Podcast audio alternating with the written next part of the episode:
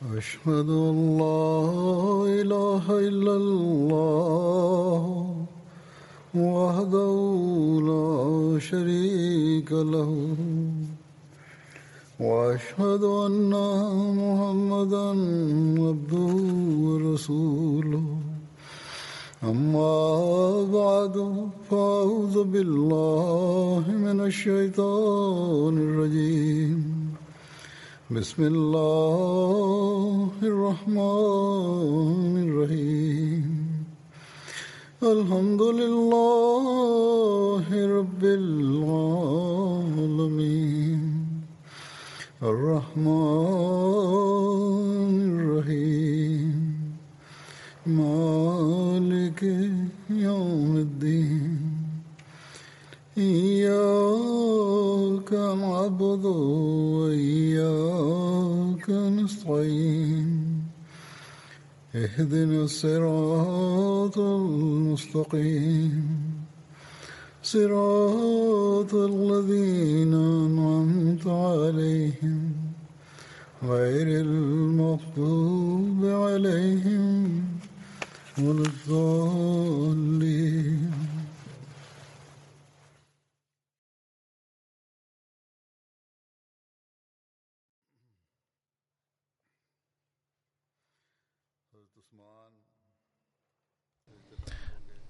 أتناول اليوم ذكرى مشاركة سيدنا عثمان رضي الله عنه في المغازي. وكما ذكر سابقا أنه لم يستطع أن يشهد بدرا لأن زوجته السيدة رقية بنت الرسول صلى الله عليه وسلم كانت مريضة جدا. فوجهه النبي صلى الله عليه وسلم أن يبقى عندها في المدينة للعناية بها. وعده ضمن المشاركين في بدر وجعل له نصيبا في الغنائم.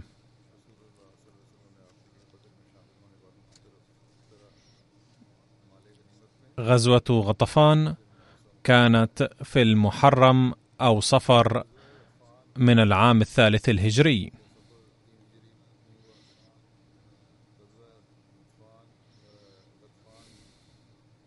وعند خروجه من أجلها إلى نجد استخلف النبي صلى الله عليه وسلم سيدنا عثمان على المدينة. ومن ثم لم يشترك سيدنا عثمان رضي الله عنه في هذه الغزوة أيضا. لقد قال سيدنا ميرزا بشير أحمد رضي الله عنه في بيان تفصيل هذه الغزوة بدأ أفراد بعض قبائل بني غطفان أي بنو ثعلبة وبنو محارب يجتمعون في موضع ذي أمر في نجد. بحث من مقاتلهم المشهور دعثور بن حارث بنية شن الهجوم المفاجئ على المدينة. لكن لما كان النبي صلى الله عليه وسلم يستطلع بانتظام تحركات أعدائه فقد علم بنيتهم الدموية في الوقت المناسب. فخرج كقائد واعي متيقظ وذكي للتصدي لهم في نهاية محرم أو بداية صفر من العام الثالث الهجري برفقة أربعمائة وخمسين صحابيا. فوصل سريعا إلى منطقة قريبة من ذي أمر. ولما علم العدو بمجيئه إلى هناك لجأوا فورا إلى الجبال المجاورة. ومن ثم حين وصل المسلمون إلى ذي أمر وجدوا الميدان خاليا. ولكن الصحابة وجدوا بدويا من بني ثعلب اسمه جبار. فأسروه وجاءوا به إلى النبي صلى الله عليه وسلم. فاستكشف النبي صلى الله عليه وسلم منه الأوضاع فعلم أن جميع أفراد بني ثعلبة وبني محارب قد تحصنوا بالجبال وأنهم لن ينزلوا إلى الميدان. فاضطر النبي صلى الله عليه وسلم لأن يأمر بالعودة. ولقد أفادت هذه الغزوة حتما أن الخطر الذي كان قد ظهر من بني غطفان قد زال مؤقتا.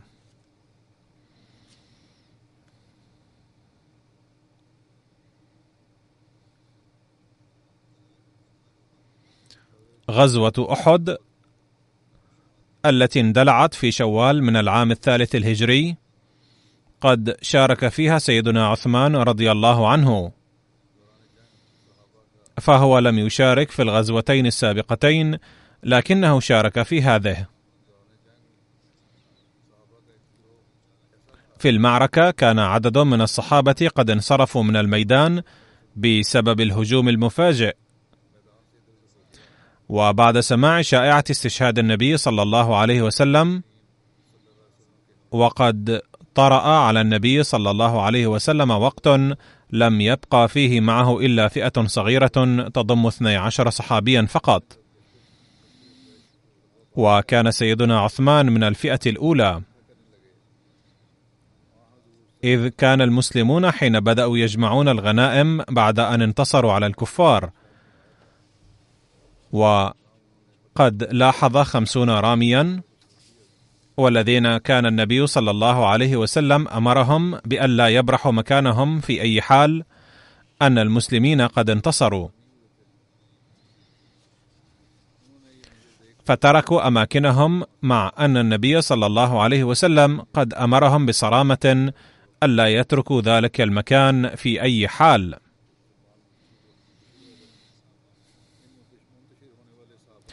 أما خالد بن الوليد الذي لم يكن قد أسلم بعد فقد رأى المكان خاليا فهاجم منه المسلمين فجأة فكانت الغارة مفاجئة وعنيفة وقد أدت إلى تولي المسلمين وفرارهم. ويقال أن سيدنا عثمان أيضا كان منهم فعن هؤلاء قد ورد في القرآن الكريم أن الله تعالى قد عفى عنهم نظرا للأوضاع الخطرة وما كانت قلوبهم تكن من الإيمان والإخلاص. فقد ورد إن الذين تولوا منكم يوم التقى الجمعان إنما استزلهم الشيطان ببعض ما كسبوا ولقد عفى الله عنهم إن الله غفور حليم.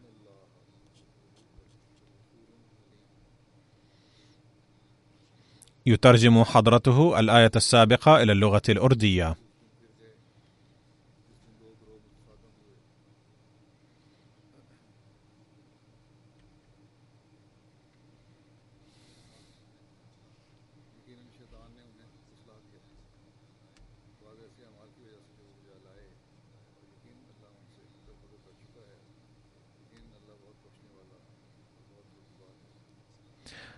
يقول سيدنا ميرزا بشير أحمد رضي الله عنه في بيان أوضاع المسلمين في هذه الغزوة في كتاب سيرة خاتم النبيين. كان جيش قريش قد حاصر المسلمين من كل جهة وكان يتقدم بغاراته المتتالية بانتظام. ومع ذلك كان من المحتمل أن يتدارك المسلمون أمرهم. لكن الكارثة التي حلت أن مقاتلا جريئا من جيش الكفار يدعى عبد الله بن قمئة هاجم حامل لواء المسلمين سيدنا مصعب بن عمير وقطع يده اليمنى بسيفه. فأمسك مصعب اللواء بيده الأخرى فورا وتقدم للتصدي لابن قمئة لكنه قطع يده الأخرى أيضا بهجمة أخرى. فحاول مصعب أن يضم ساعديه ليمسك بهما الراية الإسلامية ويضمها إلى صدره. لكن ابن قامئه شن عليه هجمة ثالثة فسقط مصعب شهيدا.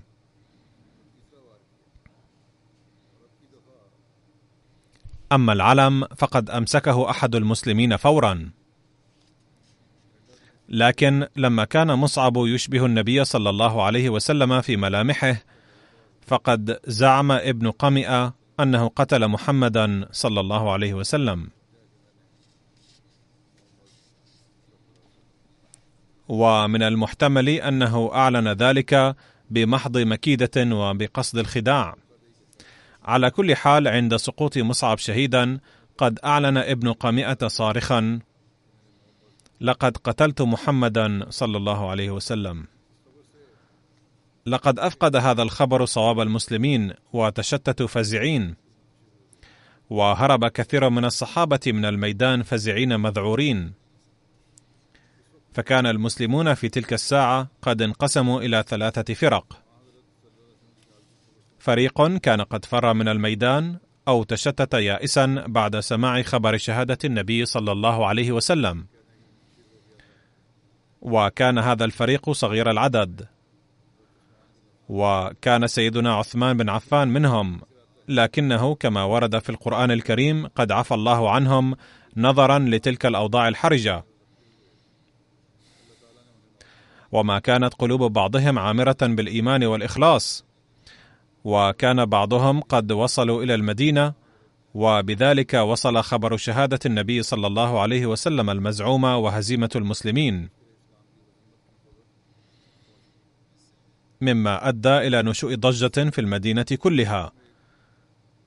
وخرج المسلمون ذكورا وإناثا وأولادا وشيوخا بمنتهى الفزع والذعر.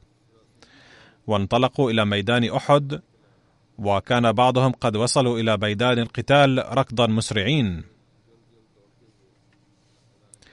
واندسوا باسم الله في صفوف العدو.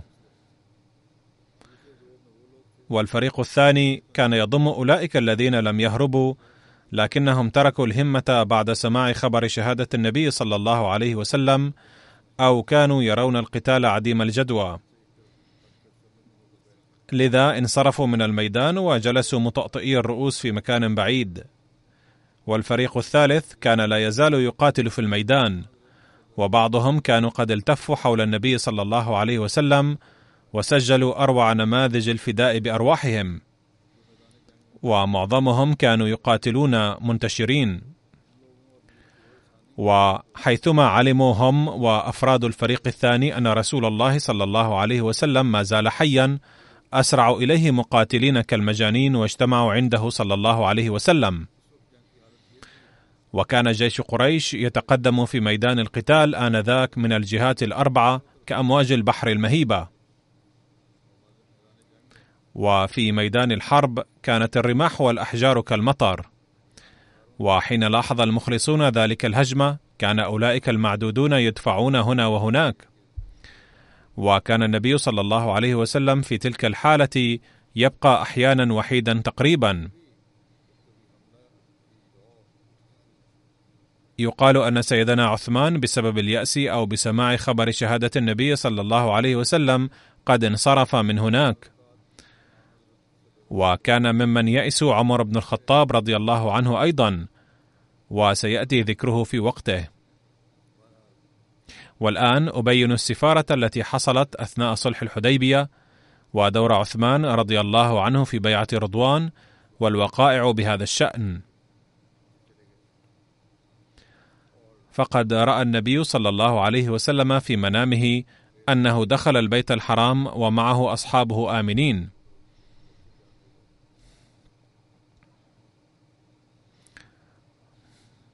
وحلق بعضهم رؤوسهم وقصر البعض الآخر. وبناء على هذه الرؤيا خرج النبي صلى الله عليه وسلم من المدينة للعمرة في ذي القعدة من العام السادس للهجرة مع 1400 صحابي. ونزل في الحديبية. فمنعته قريش من العمرة. فبدأت السفارة بين الفريقين. وحين علم النبي صلى الله عليه وسلم ثورة مكة أراد أن يرسل إلى مكة شخصا يتمتع بنفوذ. ويكون من أهل مكة ومن قبيلة شريفة. فأرسل عثمان رضي الله عنه لهذا الغرض.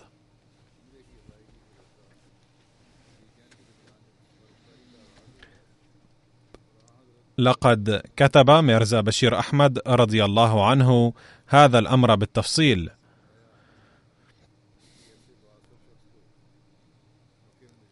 وأذكر منه بعضه.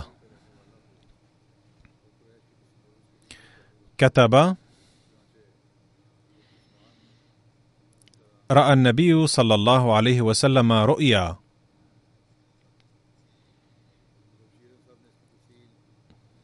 أنه يطوف ببيت الله مع أصحابه.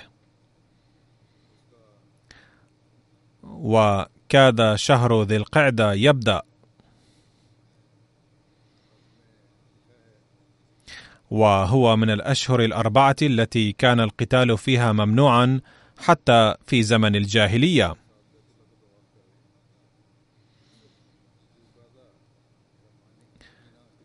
رأى هذه الرؤيا من جهة ومن جهة أخرى كانت تلك الأيام أياما يتوقف فيها القتال في جميع أطراف الجزيرة العربية. ويسود الأمن والسلام. ومع أنها لم تكن أيام الحج ولم يكن الحج قد فرض في الإسلام بعد ولكن الطواف ببيت الله كان مشروعا في كل آن. لذلك بعد هذه الرؤيا دعا صحابته ليتجهزوا للعمرة. وفي هذه المناسبة أعلن بين الصحابة أن الهدف من هذا السفر ليس القتال بل هو القيام بالعبادة الدينية الآمنة. لذا على المسلمين ألا يأخذوا معهم أسلحتهم إلا أنه يمكن أن يأخذوا معهم سيوفهم وهي في أغمادها على طريق المسافرين.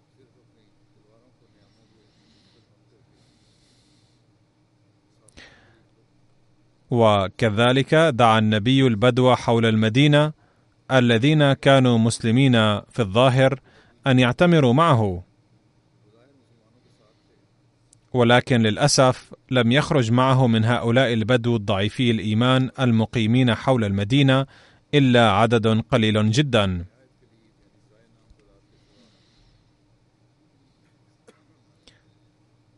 لأنهم كانوا يرون أنه بغض النظر أن المسلمين لا يقصدون إلا العمرة ولكن قريشا سيمنعون المسلمين في كل حال. وسيؤدي ذلك إلى المواجهة حتما. وكانوا يظنون أيضا أن هذه المواجهة ستكون بقرب مكة وعن بعد من المدينة. لذا لن ينجو أحد من المسلمين. لذا لم يشتركوا مع المسلمين خوفا. باختصار خرج النبي صلى الله عليه وسلم من المدينة مع أكثر من 1400 صحابي في بداية ذي القعدة من السنة السادسة للهجرة يوم الاثنين صباحا.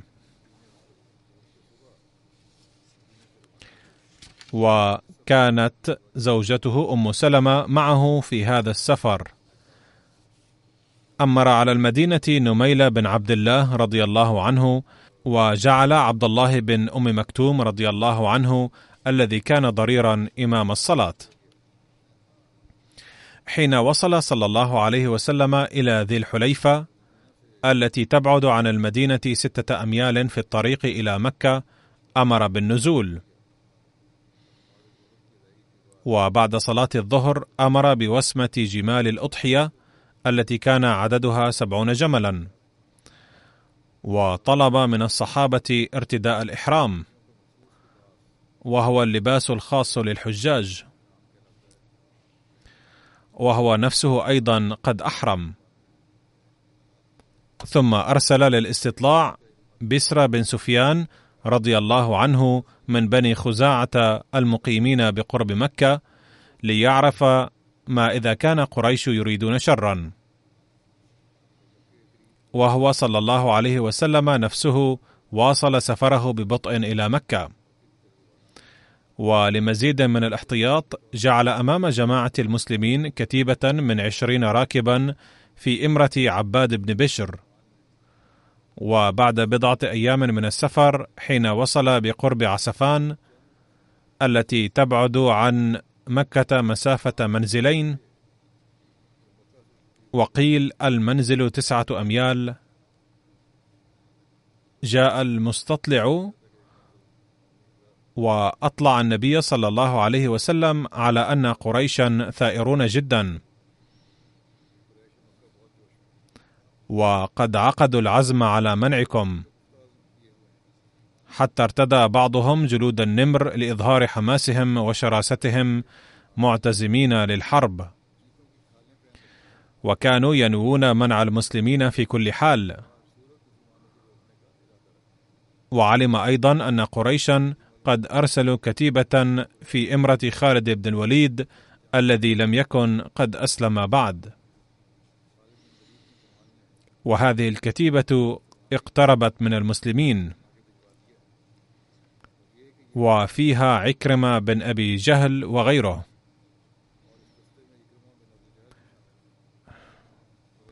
وحين علم النبي صلى الله عليه وسلم بذلك أمر الصحابة أن يتركوا الطريق المعروف المؤدي إلى مكة. وياخذوا طريق اليمين تحاشيا للمواجهة. فتقدم المسلمون على طريق صعب بجانب البحر. وحين وصل النبي صلى الله عليه وسلم على هذا الطريق الحديبية التي تبعد عن مكة منزلا واحدا أي تسعة أميال وتبدأ حدود مكة من الحديبية. جلست ناقته على الأرض فجأة. ولم تكن تقوم رغم كل المحاولات. وهذه الناقة معروفة بالقسواء. وقد استخدمها النبي صلى الله عليه وسلم في عدة غزوات. قال الصحابة لعلها خلأت بركت ولن تقوم. فقال النبي صلى الله عليه وسلم ما خلأت القصواء وما ذاك لها بخلق ولكن حبسها حابس الفيل. ثم قال والذي نفسي بيده لا يسألوني خطة يعظمون فيها حرمات الله إلا أعطيتهم إياها. ثم نادى ناقته لتقوم فقامت فورا بإذن الله ومشت. فأخذها النبي صلى الله عليه وسلم إلى الطرف الآخر للحديبية حيث نزل صلى الله عليه وسلم من الناقة قريبا من ينبوع. وهناك نزل الصحابة بأمر النبي صلى الله عليه وسلم. ثم يأتي ذكر كيفية التفاوض مع قريش للصلح.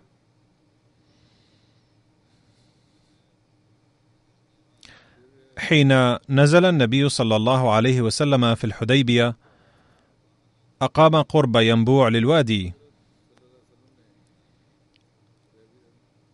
وحين كان الصحابة قد نزلوا وخيموا جاء أحد رؤساء بني خزاعة بديل بن ورقاء الذي كان يقيم قريبا من هذه المنطقة. مع بعض رفقائه للقاء النبي صلى الله عليه وسلم وقال إن رؤساء مكة قد تجهزوا للقتال. ولن يدعوكم لدخول مكة. فقال النبي صلى الله عليه وسلم إنا لم نجئ لقتال أحد ولكنا جئنا معتمرين. وللأسف مع أن نار الحرب حرقت قريش مكة ولكنهم مع ذلك لا يكادون يتوقفون عن شرورهم. مع أنني جاهز لإبرام الميثاق معهم حتى يتوقفوا عن محاربتي ويتركوني وشأني لأبلغ الناس الآخرين دعوتي دون أن أتعرض لأهل مكة بل سأبلغ الدعوة إلى الآخرين. وإنهم أبوا وأصروا على إشعال نار الحرب.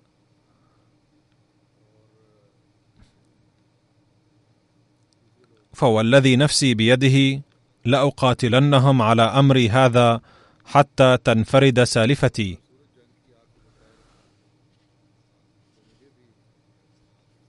ولينفذن الله أمره. فلو قتلت في المواجهة معهم لانتهى الأمر. ولكن إن كتب الله لي الفتح وغلب دين جئت به فلن يكون عند أهل مكة أي عذر في الإيمان. تأثر بديل بن ورقاء كثيرا بكلمات النبي صلى الله عليه وسلم المخلصة والوقورة وطلب أن يمنح بعض الوقت ليعود إلى أهل مكة ويبلغهم دعوته صلى الله عليه وسلم. ويحاول التوصل إلى اتفاق مع قريش. فوافق النبي صلى الله عليه وسلم على ذلك وعاد بديل والنفر المرافق له إلى مكة.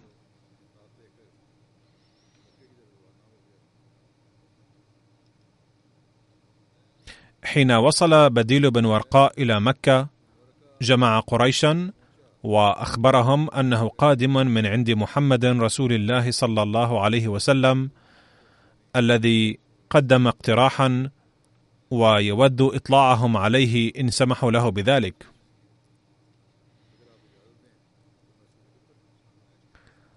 فقال بعض سفهاء قريش أنهم ليسوا على استعداد للاستماع إلى أي شيء من ذلك الشخص لكن أبدى ذو الرأي منهم رغبتهم بالاستماع إلى اقتراح جاء به بديل فذكره لهم.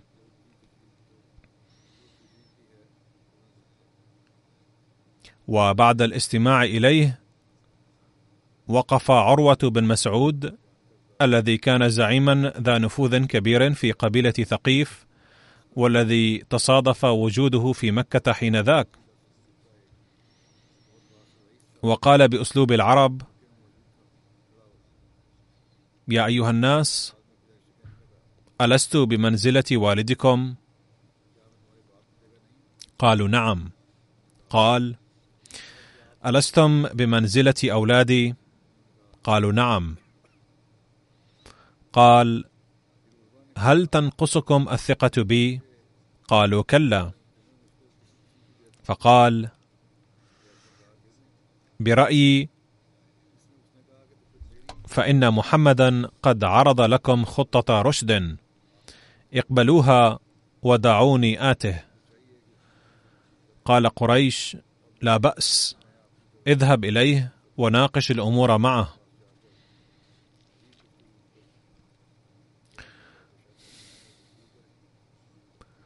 عندما وصل عروة إلى مجلس النبي صلى الله عليه وسلم شاهد مشهدا جميلا. على اية حال جاء عروة إلى النبي صلى الله عليه وسلم وبدأ المفاوضات وأعاد الكلام نفسه الذي قاله لبديل بن ورقاء من قبل. كان عروة متفقا مبدئيا مع رأي النبي صلى الله عليه وسلم، ولكن كان يريد رغبة في أداء حق كونه سفيرا لقريش أن يحفظ حقوقهم بوضع شروط مفيدة لهم. وحين عاد عروة إلى قريش بعد التفاوض مع النبي صلى الله عليه وسلم قال لهم أيها الناس لقد سافرت في العالم كثيرا. والله لقد وفدت على الملوك. ووفدت على قيصر وكسرى والنجاشي. والله ما رأيت ملكا قط. يعظمه أصحابه ما يعظم أصحاب محمد محمدا. وإنه قد عرض عليكم خطة رشد فاقبلوها. وعند سماع ما قاله عروة قام رجل من كبار بني كنانة يقال له الحليس بن علقمة وعرض عليهم أن يذهب إلى النبي صلى الله عليه وسلم ويحاول الوصول إلى تسوية معه. قالوا افعل ما بدا لك. فذهب إلى الحديبية وعندما رآه النبي صلى الله عليه وسلم يقترب من بعيد قال لأصحابه هذا فلان وهو من قوم يعظمون البدن. فبعثوها له حتى يعرف لماذا نحن هنا. فساقوا حيواناتهم يصيحون الله أكبر وأحضروها أمام مبعوث قريش الذي صاح عندما رأى هذا المشهد سبحان الله ما ينبغي لهؤلاء أن يصدوا عن البيت فإنهم حجاج.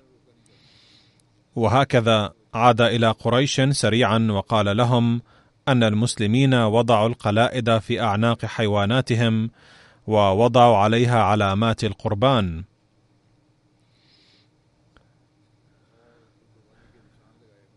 وأنه لا يصح لقريش أن تعرقل سبيلهم في أداء العمرة. ولكن قريشا كانوا قد تفرقوا إلى فريقين وكانوا متشتتين. كان فريق منهم مصرا على موقفه لإرجاع المسلمين دون الطواف. أما الفريق الثاني فكان خائفا لكون موقف الفريق الأول منافيا لتقاليدهم الدينية القديمة. وكان يترقب ميثاقا محترما لأن القرار كان لا يزال معلقا. فقام رجل منهم يقال له مكرز بن حفص فقال لهم دعوني آته. قالوا ائته فلما أشرف قال النبي صلى الله عليه وسلم هذا مكرز بن حفص وهو رجل فاجر. فجاء فجعل يكلم النبي صلى الله عليه وسلم فبين هو يكلمه إذ جاء سهيل بن عمرو. لعل قريشا أرسلوه قلقين على مكرز بعد أن انتظروا عودته طويلا. فلما جاء سهيل قال النبي سهل أمركم. ففي أثناء المفاوضات بدأ ممثلو قريش يأتون واحدا بعد الآخر. فرأى النبي صلى الله عليه وسلم أن يرسل شخصا ذكيا إلى قريش يبين لهم وجهة نظر المسلمين بحكمة وأسلوب ودي.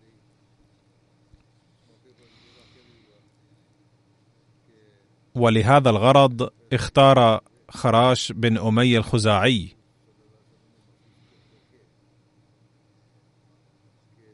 كان بديل بن ورقاء أول سفير قريش من القبيلة نفسها. وقدم له أحد جماله الخاصة.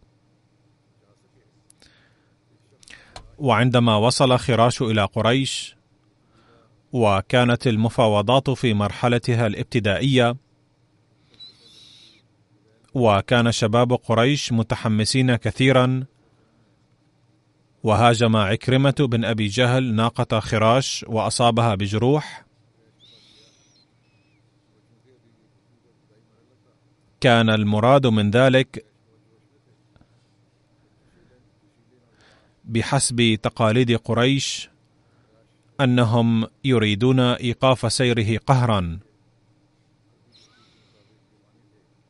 وليس ذلك فحسب بل كانت فئة متحمسة من قريش عازمة على الهجوم على خراش. ولكن تدخل الكبار في السن وعاد خراش إلى مخيم المسلمين سالما. ولم تكتفي قريش بهذا بل لقد أعماها حماسها حتى قررت إلحاق ما يمكن إلحاقه من الضرر بالنبي صلى الله عليه وسلم وبصحابته طالما قد صاروا قريبين من مكة وبعيدين عن المدينة لهذه الدرجة.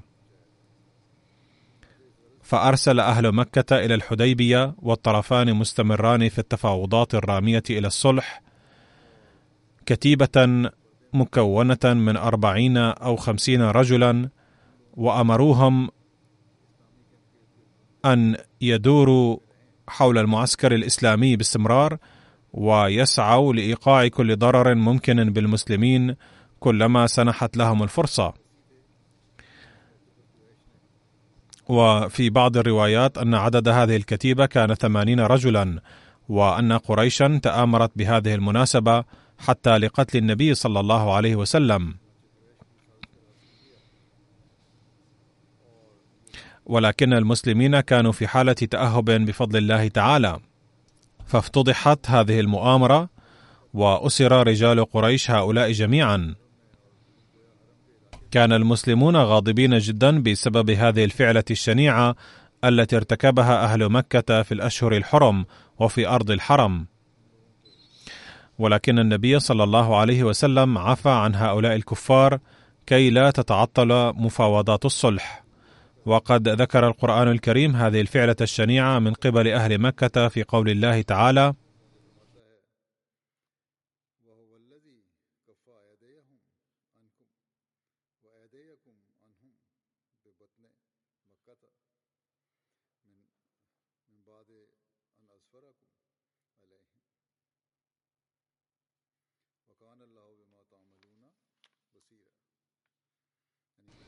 وهو الذي كف أيديهم عنكم وأيديكم عنهم ببطن مكة من بعد أن أظفركم عليهم وكان الله بما تعملون بصيرا.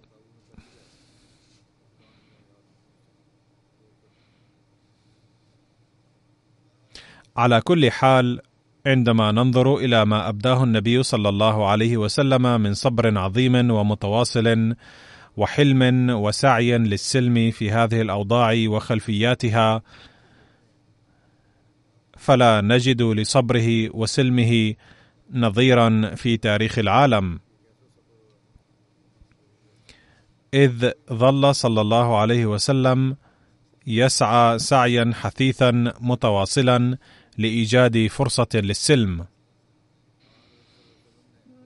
وعندما رأى النبي صلى الله عليه وسلم هذه المكيدة الشريرة من قبل قريش كما سمع من خراش بن أمية عن الحماس والثورة عند أهل مكة قرر تهدئة حماسهم وإرجاعهم إلى الصواب بإرسال شخص إليهم يكون من أهل مكة ومن أسرة عريقة من قريش. وهذا يعني أن النبي صلى الله عليه وسلم لم يمتنع رغم كل ما فعله الكفار من السعي للتصالح. بل قام بالمخاطرة مرة أخرى. فقال لسيدنا عمر بن الخطاب أرى من الأفضل أن تذهب أنت إلى مكة سفيرا من قبل المسلمين. فقال عمر يا رسول الله أنت تعلم أن أهل مكة يعادونني عداوة شديدة. وليس لي في مكة قريب ذو نفوذ يمكن أن يضغط عليهم. فأرى أن تختار عثمان لهذه الخدمة تمهيدا للنجاح بسهولة. فهو من بني أمية التي هي ذات نفوذ قوي في هذه الأيام ولن يجرؤ أهل مكة على التعرض له بسوء. وهناك أمل كبير للنجاح في إرساله. فأعجب النبي صلى الله عليه وسلم رأي سيدنا عمر. فأمر سيدنا عثمان بالذهاب إلى مكة وإخبار قريش بأن المسلمين يريدون السلم ولا ينوون إلا أن يعتمروا فقط. وأعطاه النبي صلى الله عليه وسلم مكتوبا موجها إلى زعماء قريش. شرح فيه هدفه للمجيء مؤكدا لهم أن نيته فقط القيام بالعبادة أي أداء العمرة في سلام ثم العودة. كما أمر النبي صلى الله عليه وسلم عثمان رضي الله عنه بأن يسعى للقاء المسلمين المستضعفين في مكة وأن يرفع هممهم ويوصيهم بالصبر قليلا فإن الفرج من الله قريب. ذهب سيدنا عثمان رضي الله عنه بهذه الرسالة إلى مكة والتقى بأبي سفيان الذي كان رئيس أهل مكة في تلك الأيام وكان من أقاربه. وجمع عثمان رضي الله عنه أهل مكة في مكان عام وقرأ عليهم رسالة النبي صلى الله عليه وسلم. كما جعل مختلف زعماء مكة يرونها واحدا واحدا ومع ذلك ظلوا مصممين جميعا على أن لا يسمحوا للمسلمين بدخول مكة هذا العام. وعندما سعى عثمان لإقناع قريش قالت له نسمح لك أنت إن أردت بزيارة الكعبة والطواف بها. ولكن لن نسمح بأكثر من ذلك. فقال عثمان رضي الله عنه كيف يمكن أن أطوف بالبيت ورسول الله صلى الله عليه وسلم ممنوع منه خارج مكة؟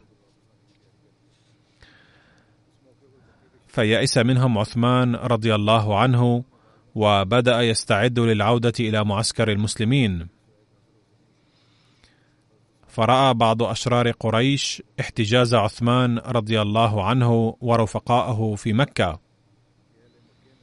ظنا منهم على الأغلب أن هذا سيمكنهم من الحصول على شروط أفضل في مفاوضات الصلح.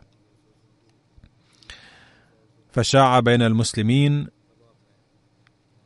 أن المكيين قد قتلوا عثمان رضي الله عنه. لما بلغ ذلك النبي صلى الله عليه وسلم أصابته صدمة شديدة وغضب غضبا شديدا فأخذ من الصحابة ما يسمى بيعة الرضوان. لما بلغ هذا الخبر إلى الحديبية ثار المسلمون ثورة شديدة لأن عثمان رضي الله عنه كان حما لرسول الله صلى الله عليه وسلم ومن كبار الصحابة. وكان قد ذهب إلى مكة سفيرا للمسلمين. وكان هذا في الأشهر الحرم وكانت مكة بحد ذاتها حرما.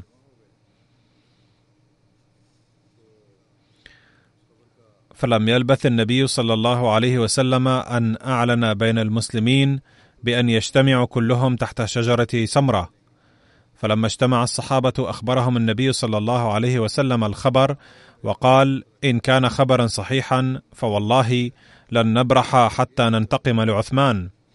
ثم قال صلى الله عليه وسلم للصحابة تعالوا وبايعوني كما هي الطريقة الإسلامية للبيعة واضعين أيديهم في يد النبي صلى الله عليه وسلم على أنكم لن تولوا الأدبار ولن تبرحوا مكانكم حتى الموت. فسارع الجميع وكانوا في ذلك الوقت حوالي أربع عشرة أو خمسة عشر ألفا. بحماس للمبايعة يتساقطون بعضهم على بعض. وباع كل واحد منه نفسه واحدا تلو الآخر على يد سيده المحبوب صلى الله عليه وسلم للمرة الثانية. وضرب النبي صلى الله عليه وسلم يده اليمنى على اليسرى وقال هذه يد عثمان إذ لو كان هنا لما تخلف عن هذه الصفقة المقدسة ولكنه مشغول بأداء واجب لله ولرسوله وهكذا انتهى هذا المشهد كلمعان البرق. وقد عرفت هذه البيعة ببيعة الرضوان في تاريخ الإسلام أي بيعة فاز فيها المسلمون بكامل رضوان الله تعالى وقد ذكرها القرآن الكريم بوجه خاص في قول الله تعالى لقد رضي الله عن المؤمنين إذ يبايعونك تحت الشجرة فعلم ما في قلوبهم فأنزل السكينة عليهم وأثابهم فتحا قريبا.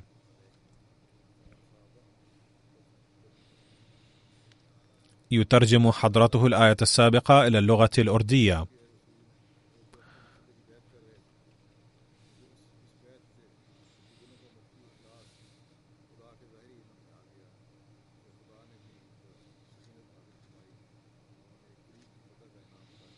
وكان الصحابة رضوان الله عليهم أجمعين يذكرون هذه البيعة بفخر ومحبة وكان أكثرهم يقولون لمن جاء بعدهم تعدون فتح مكة فتحا؟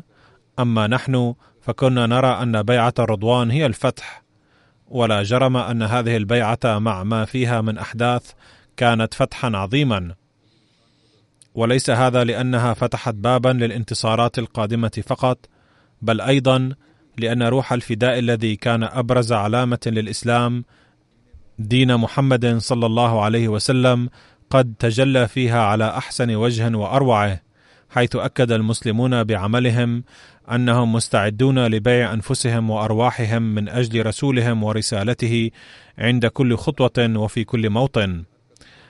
ومن أجل ذلك كان الصحابة يقولون عن بيعة الرضوان إنها كانت بيعة العهد على الموت أي كانت البيعة عبارة عن عهد تعهد به كل مسلم أنه سيضحي بنفسه من أجل الإسلام وعزته ولن يفر من هنا. وأحد الجوانب الهامة لهذا العهد هو أنه لم يكن فقط إقرارا باللسان قد صدر بحماس مؤقت بل كان صوتا خرج من صميم الأفئدة. وكانت قوة المسلمين كلها قد ارتكزت في هذه النقطة الوحيدة. فلما علمت قريش بهذه البيعة ارتابها الخوف ولم تسمح فقط لعثمان ورفقائه بالعودة بل اوصت مندوبيها أن يعقدوا اتفاقية مع المسلمين بشرط أن يرجعوا هذه المرة ويأتوا العام المقبل لأداء العمرة. ومن ناحية أخرى كان النبي صلى الله عليه وسلم قد قرر منذ البداية أنه لن يقدم على خطوة تعارض تعظيم الحرم وبيت الله. وبما أن الله تعالى قد بشره بأن أي اتفاقية مع قريش ستكون مدعاة للنجاحات في المستقبل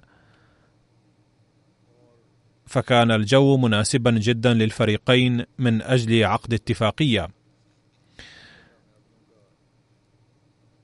وفي هذا الجو وصل سهيل بن عمرو إلى النبي صلى الله عليه وسلم. وعندما رآه النبي صلى الله عليه وسلم قال لقد سهل لكم من أمركم. أي عند بدء الحديث حول الصلح وبروز سهيل أمام النبي صلى الله عليه وسلم قال بأن سهيلا قادما وسيسهل الأمر إن شاء الله. على أي حال لما جاء سهيل قال للنبي صلى الله عليه وسلم ندع المفاوضات الطويلة ونقول بأننا جاهزون لكتابة المعاهدة بيننا. قال له النبي صلى الله عليه وسلم بأنه أيضا على استعداد لذلك. واستدعى سكرتيره عليا رضي الله عنه لكتابة المعاهدة التي تتضمن الشروط التالية. أن يرجع النبي صلى الله عليه وسلم وأصحابه هذا العام ويمكنهم زيارة مكة لمدة ثلاثة أيام وأداء العمرة فيها ولكن بدون أي أسلحة. ما عدا السيف في غمده ولن يسمح لهم البقاء في مكة أكثر من ثلاثة أيام. وإذا جاء رجل من أهل مكة إلى المدينة لن يؤويه النبي صلى الله عليه وسلم في المدينة بل يرده حتى ولو كان مسلما.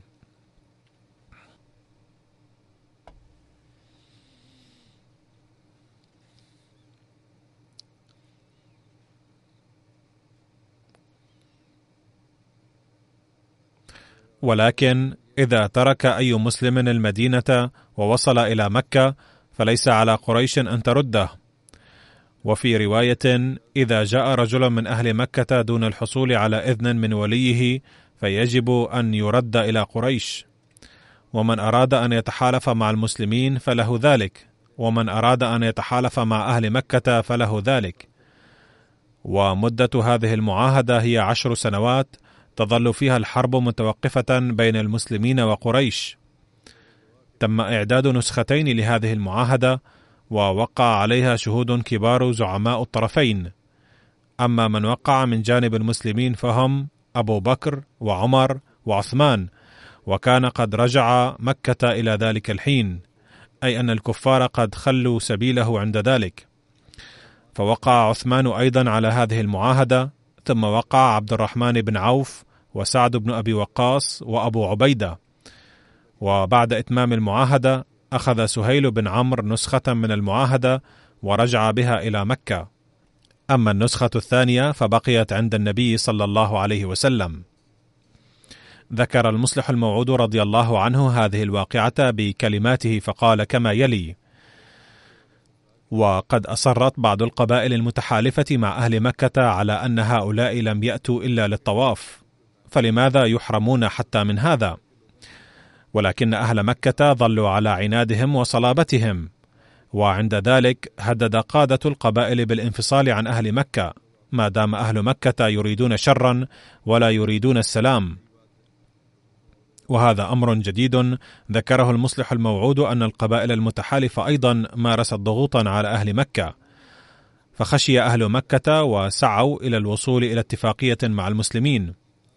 وما إن علم الرسول صلى الله عليه وسلم بذلك حتى أرسل عثمان بن عفان الذي أصبح خليفته الثالث لاحقا إلى أهل مكة من أجل التفاوض.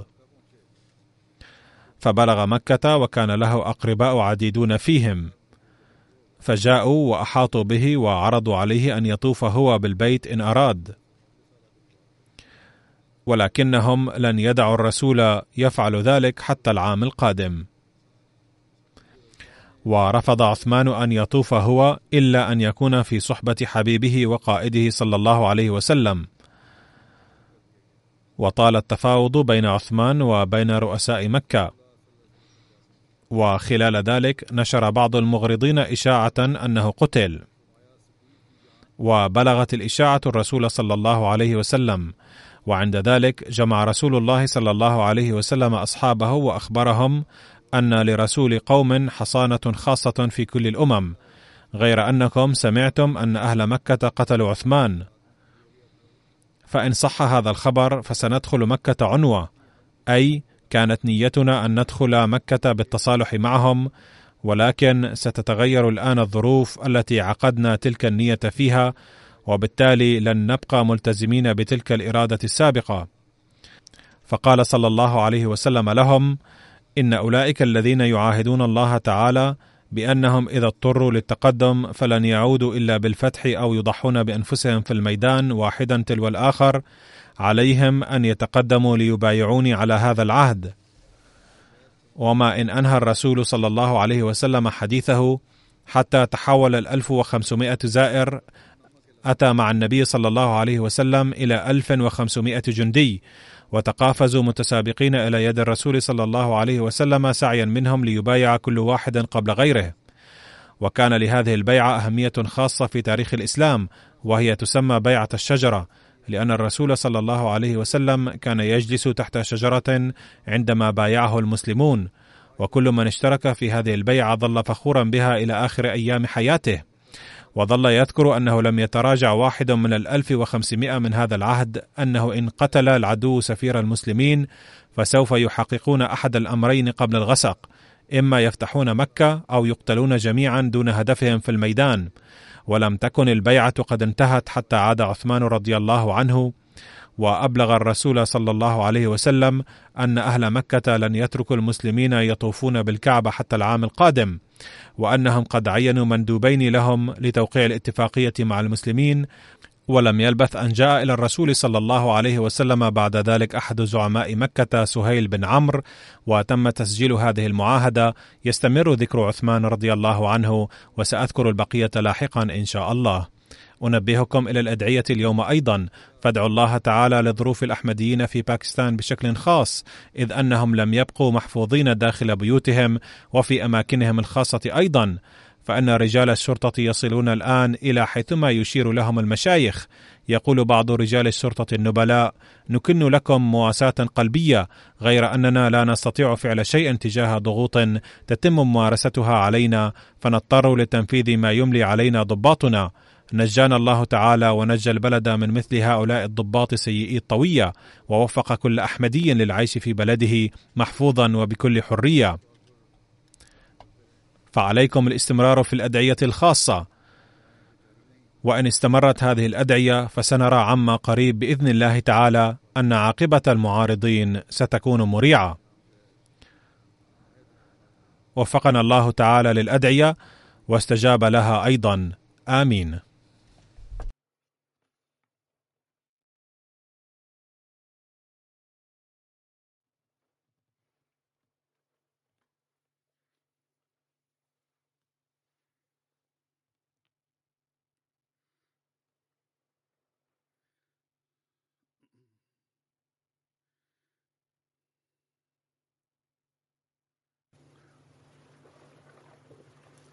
الحمد لله الحمد لله نحمده ونستعينه ونستغفره ونؤمن به ونتوكل عليه ونعوذ بالله من شرور أنفسنا ومن سيئات أعمالنا. من يهده الله فلا مضل له ومن يضلل فلا هادي له. ونشهد أن لا إله إلا الله ونشهد أن محمدا عبده ورسوله. عباد الله رحمكم الله. إن الله يأمر بالعدل واللسان وإيتاء ذي القربى وينهى عن الفحشاء والمنكر والبغي يعظكم لعلكم تذكرون اذكروا الله يذكركم ودوه يستجب لكم ولذكر الله أكبر.